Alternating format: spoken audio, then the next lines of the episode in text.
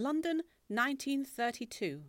A vibrant capital, a place of glamour, of wealth, of nightclubs and cinemas. A place of pubs and parks and slums. Full of character, full of life. The whole world seemed to have come to live within its boundaries. Round one corner was a run-down Dickensian alley, round the next a breathtaking row of white villas.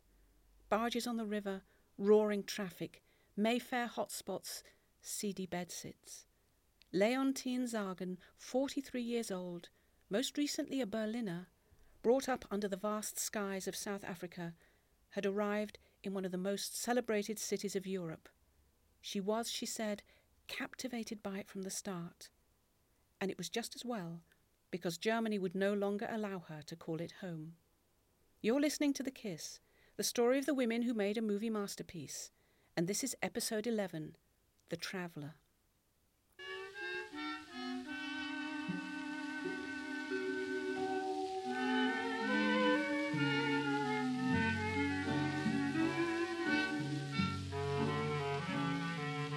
Menschenskind, warum glaubst du bloß?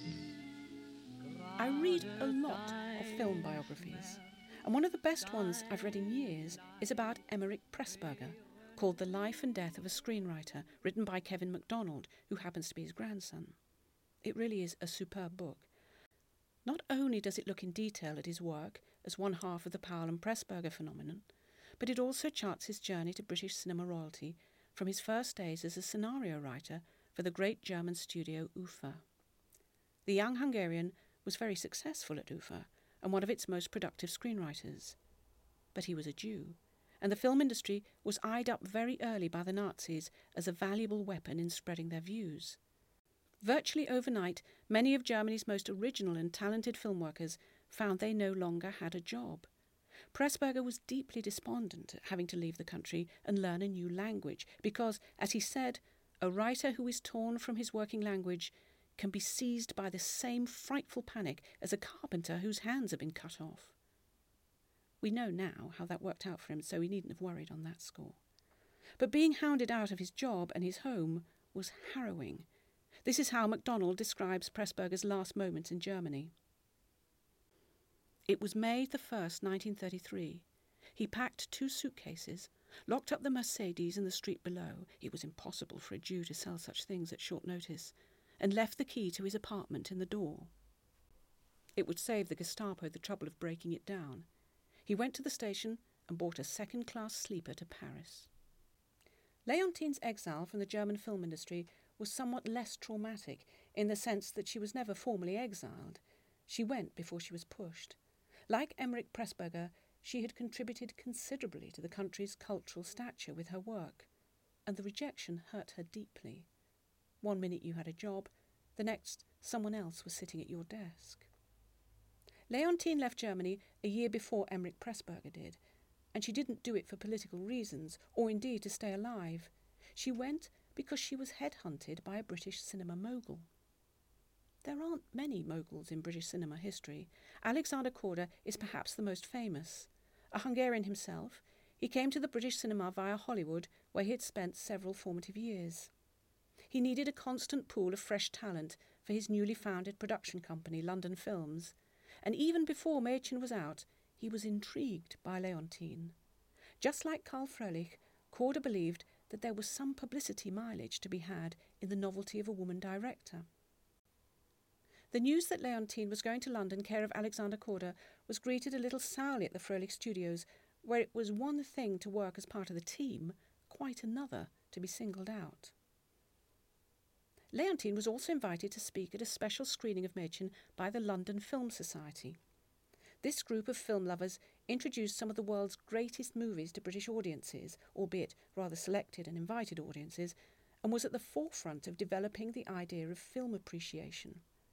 For a film to be shown by the Society was to heap it with laurels. A Film Society screening was also often the only way of seeing a foreign film, although this cannot be said of Mädchen, which was eventually screened widely in local cinemas.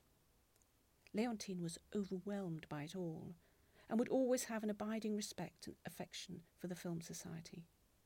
For Korda, she was asked to make a new movie, given a carte blanche, and she began to cast around for material. This meant reading books and watching plays, as well as making contacts. Inspired by her own achievements with Mädchen, she wanted to try her hand at depicting a British educational institution. She plumped for Oxford and a book called Young Apollo by the largely unknown writer Anthony Gibbs, a drama and love story about undergraduate life. She set about her research at once and made herself known to the Oxford University Dramatic Society, from whom she sought advice on filming in the city. The making of Men of Tomorrow, as it was known, was pitted with problems, many of them major. For a start, the script was never at a satisfactory point, constantly going through changes, botched together right to the last minute. Also, Alexander Korda had shipped in his more mercurial younger brother Zoltan as the producer. Leontine describes each script conference as a battlefield, with poor young Anthony Gibbs surrounded by foreigners like herself. But even she came off badly in the constant struggle to make this film. She writes I had promised to behave quietly and not become temperamental and be branded the female producer.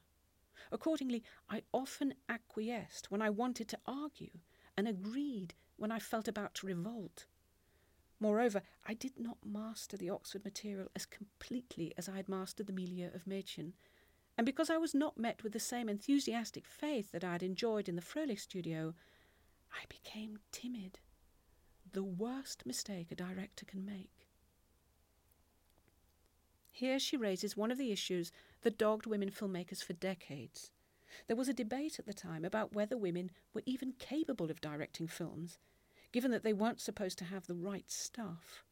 Commentators, both male and female, argued in all seriousness that ordering a cast and crew around needed authority and presence that women simply couldn't command that level of fear and respect. Leontine must have been acutely aware of how deeply failure would impact on the career of a woman director.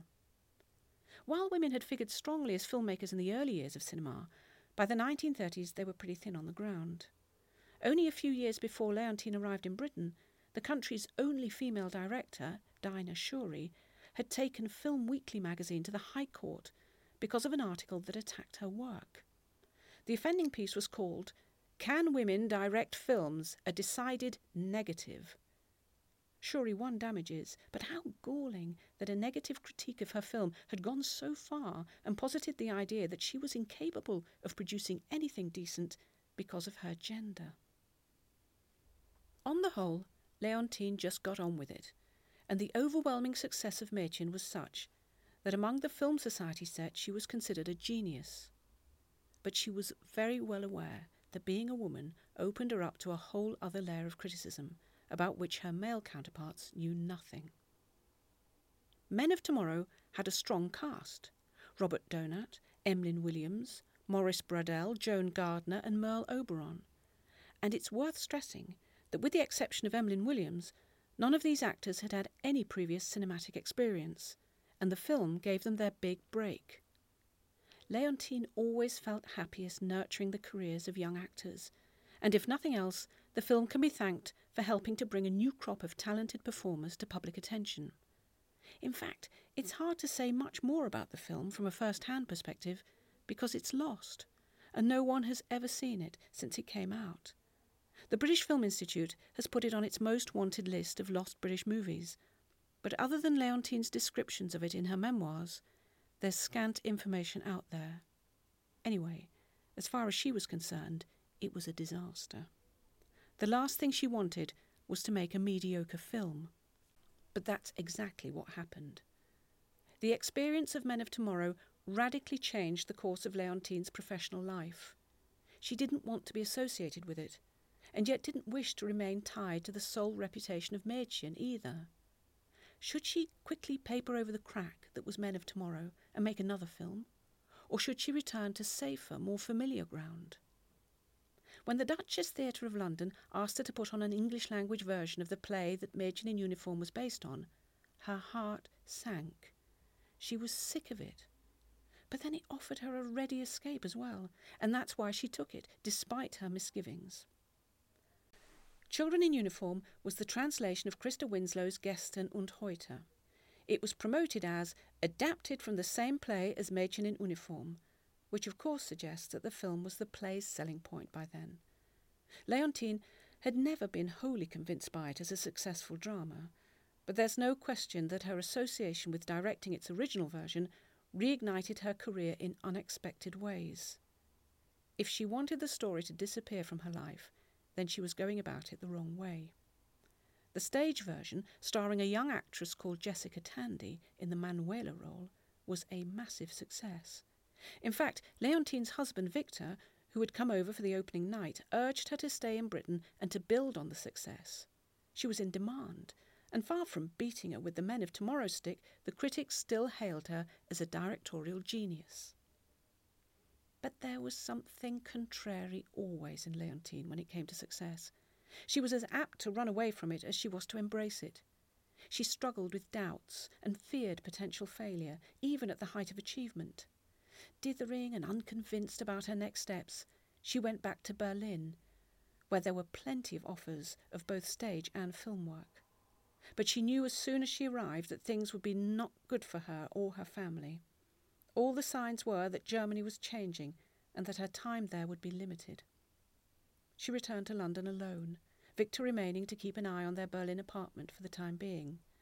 Always restless, always wanting to run to the next thing, Leontine began to long for her old home, for South Africa, and would torture herself with thoughts of how she'd screwed things up with Alexander Korda. Without giving it much thought, she went to the London offices of a Johannesburg based theatre company and quickly spun a pitch to take children in uniform on tour in South Africa. They said yes immediately and very enthusiastically. Leontine was going home. Her tour of South Africa started in the spring of 1933 and was immensely happy and successful. She had last been back 23 years before, and here she was, seeing her brother and sister again, lapping up the wide vistas, admiring the new skyscrapers of Johannesburg for the first time. She took with her nine women from the British cast and engaged a further 23 from South Africa. She herself took the part of Fräulein von Bernburg, and a publicity picture from the tour shows her in schoolteacher uniform, looking rather grimly intense as she clasps the young Manuela's head to her bosom. Yet again, the show was a huge hit, and she was interviewed breathlessly by the local papers as one of their own, a big name in the old world, back home where she belonged.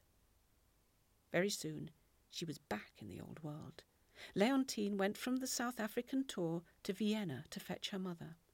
She was dismayed while there to see that someone had hung a large swastika on the Vienna Opera House. Victor, her husband, had to abandon his publishing business, and just like Emeric Pressburger, was depressed at the thought of having to try and write in another language. Home for a while would be London, and in some ways they would be starting from scratch again. So many Jewish emigres must have felt the same way, with their homes abandoned, their roots pulled up. I know, speaking as the child of refugees, that starting afresh is both an adventure and a trial. You're grateful and relieved to be where you are, but you never planned it that way. Part of you is still back home and always will be. Leontine was lucky in that she was highly respected in certain circles and she was asked back to Oxford by the Dramatic Society to direct them in Richard III. She was also brought to the attention of a young stage superstar called Ivor Novello. Talented, engaging, adored, and very attractive, in Leontine's words, a Greek god in modern dress. Novello was a massively popular writer and performer for the British stage and cinema. This Welsh born composer and actor was a giant of musical theatre. He had already made his name and a fortune by the age of 21 when he composed the 1914 wartime song We'll Keep the Home Fires Burning. Novello asked her to direct his new play, Murder in Mayfair. They worked well together. He called her Leo and gave her a thrilling degree of autonomy and responsibility. She loved the excitement and friendship of his glamorous circle. She would go on to produce several hit shows with the Greek god, but first she had another itch to scratch, one that it was impossible to ignore. Leontine had been offered a three month contract by David O. Selznick at Metro Goldwyn Mayer, and ever restless, ever keen to see somewhere new, she headed off on her American adventure. Leontine's experience of Hollywood was perhaps even more of a damp squib than Dorothea Wieck's, as we saw in the last episode of The Kiss. At least Dorothea made a couple of films. Poor Leontine didn't even do that much. She sat in a vast, airy office at MGM, occasionally going in to offer some ideas to Selznick, and returning, politely rejected. He told her to keep reading books from the huge MGM library for inspiration. She got as far as working up two ideas into preliminary scripts, which seemed to find favour only to be quietly left behind. And then her brief contract ended. You'd think she'd be very despondent about the whole pointless affair, but actually she took it in great heart. It was just a game. She was more bemused by the whole thing than upset by it. And there was another reason why she didn't go home disappointed. The American adventure was just that a fun holiday, which she took with a young South African woman called Louise. I don't know anything about this woman, except that she and Leontine had enormous fun together, spending weeks in New York at the beginning and then travelling on across the country to Los Angeles. Poor Victor is forever standing on quaysides or railway stations waving goodbye. When it came to having fun and a holiday, she chose this young woman instead. Victor was there in Southampton when she got back, and so was Novello, and the producer Binky Beaumont, and Leontine forgot all about Hollywood and launched straight into a very productive life directing musicals for the darling of the British stage. To get some idea of Novello's dominance of musical theatre, think Lloyd Webber. His productions were enormously appealing and accessible, always highly polished and professional, a visual feast, the perfect escape, and with the most talented casts. They were a big deal. The Reinhardt trained classical actress Leontine occasionally excuses them as only light entertainment, but they were not remotely slight or throwaway. They were what people flocked to the theatres for. And she was in a charmed position. When she agreed to direct Glamorous Night for him, she was the first woman ever to hold the position of director at the Theatre Royal Drury Lane. In the next few years, Leontine immersed herself in directing projects for the theatre, both for Novello and for other companies. Generally speaking, the Novello outings were huge successes, while the others were not. She experienced an unaccountable flop with the play O Evening Star in America by the US writer Zoe Akins.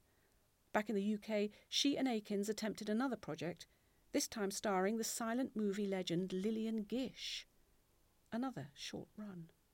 Whether she thought she was selling out or not, the truth is that the spectacular Novello pieces were her greatest successes during these years. It was hard work, overseeing not simply the casting and performances, but the breathtaking sets and special effects. Careless Rapture, for example, ended with a huge on-stage earthquake. For The Crest of the Wave, they astonished the audience with a massive train crash. Her last collaboration with Novello was on The Dancing Years, which opened in Drury Lane on the 23rd of March 1939. Within two weeks, she was on a boat to South Africa. She had jumped at a request by the Johannesburg Repertory Players to direct them at the Little Theatre. Novello had been lost for words when she told him that she was going to help amateur companies in Johannesburg and Cape Town. Leo, he told her, You'd make a welcome inmate in a lunatic asylum. But she was going home. Europe was slipping into war.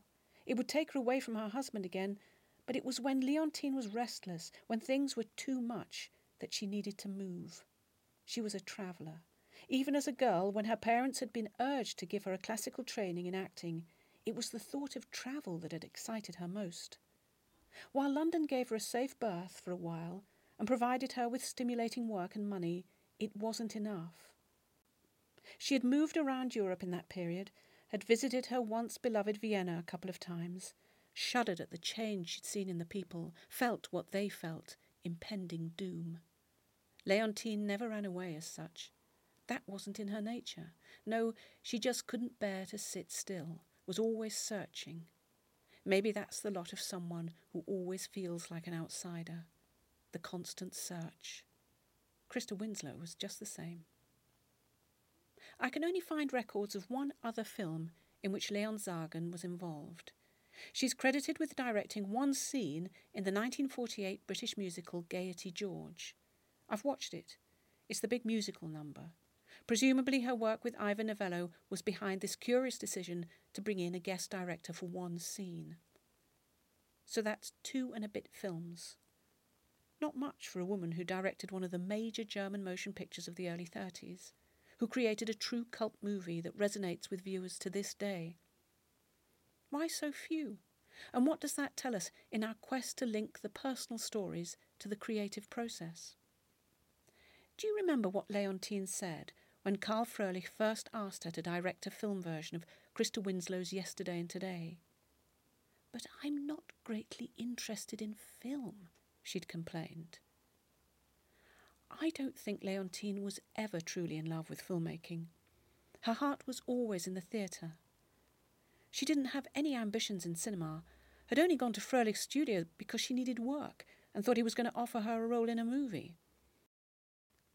And this, I think, is why Mädchen in Uniform felt so fresh, so different, and stood out immediately. Because this wasn't about her. This film was not her ticket to anything. It wasn't part of a game plan. Leontine was petrified when Froelich offered her the role of director because she'd barely seen any films in her life. Where had she been? And don't think that she would have stood back and been led. That wasn't Leontine. The quality of performances were very, very important to her. She was a very good stage director. Even before Mädchen, she was carving out a career as a director when women next to never had such a role. The reason why Mädchen felt so fresh and different to contemporary audiences was perhaps because filmmaking was already going a little stale as it had progressed from silent movies to the talkies. Here was a moment of originality, or something different from the usual fare. Here was a director who was used to wringing the truth out of words, and to whom it didn't even occur that you could cut corners and just point a camera and hope for the best. And what's more, here was a woman who felt compelled to put a bit of herself into her work. In her memoirs, she recounts a conversation with her friend Louise while they're travelling around America. I think the purpose of recounting this exchange is to tell us once and for all that she's a stage director and not a filmmaker. Directing a play, she says, means living a hundredfold. You come away enriched. But making a film, she goes on, you turn around and around like a dog chasing its tail. You're dependent on mechanics. You're being organised all the time. And so Louise asks her, Isn't it the same in theatre? Isn't it just as haphazard? This is what Leontine replies No, because the author, the artists, and I form a unity. A production develops organically. It is alive from the first to the last moment. It breathes. It develops from the first rehearsal to the last. I may correct where I discover faults. I may infuse my own personality into the work. In fact, my work and I become one. At least that is how I see it, and that is what I'm always striving for. I may infuse my own personality into the work. I think that Leontine Sagan, with no ambitions in movie making, knowing nothing else than her theatrical art, produced Mädchen in Uniform in exactly the same way that she would have a play. She formed that unity with the other women and she let it develop organically. And she let herself, the outsider, the one who didn't always fit in, the restless and the passionate one, infuse this beautiful and personal piece of work. Next time on The Kiss, we return to Christa and find out how her film catapulted her into the role of the celebrity writer and opened up new and unexpected opportunities for love.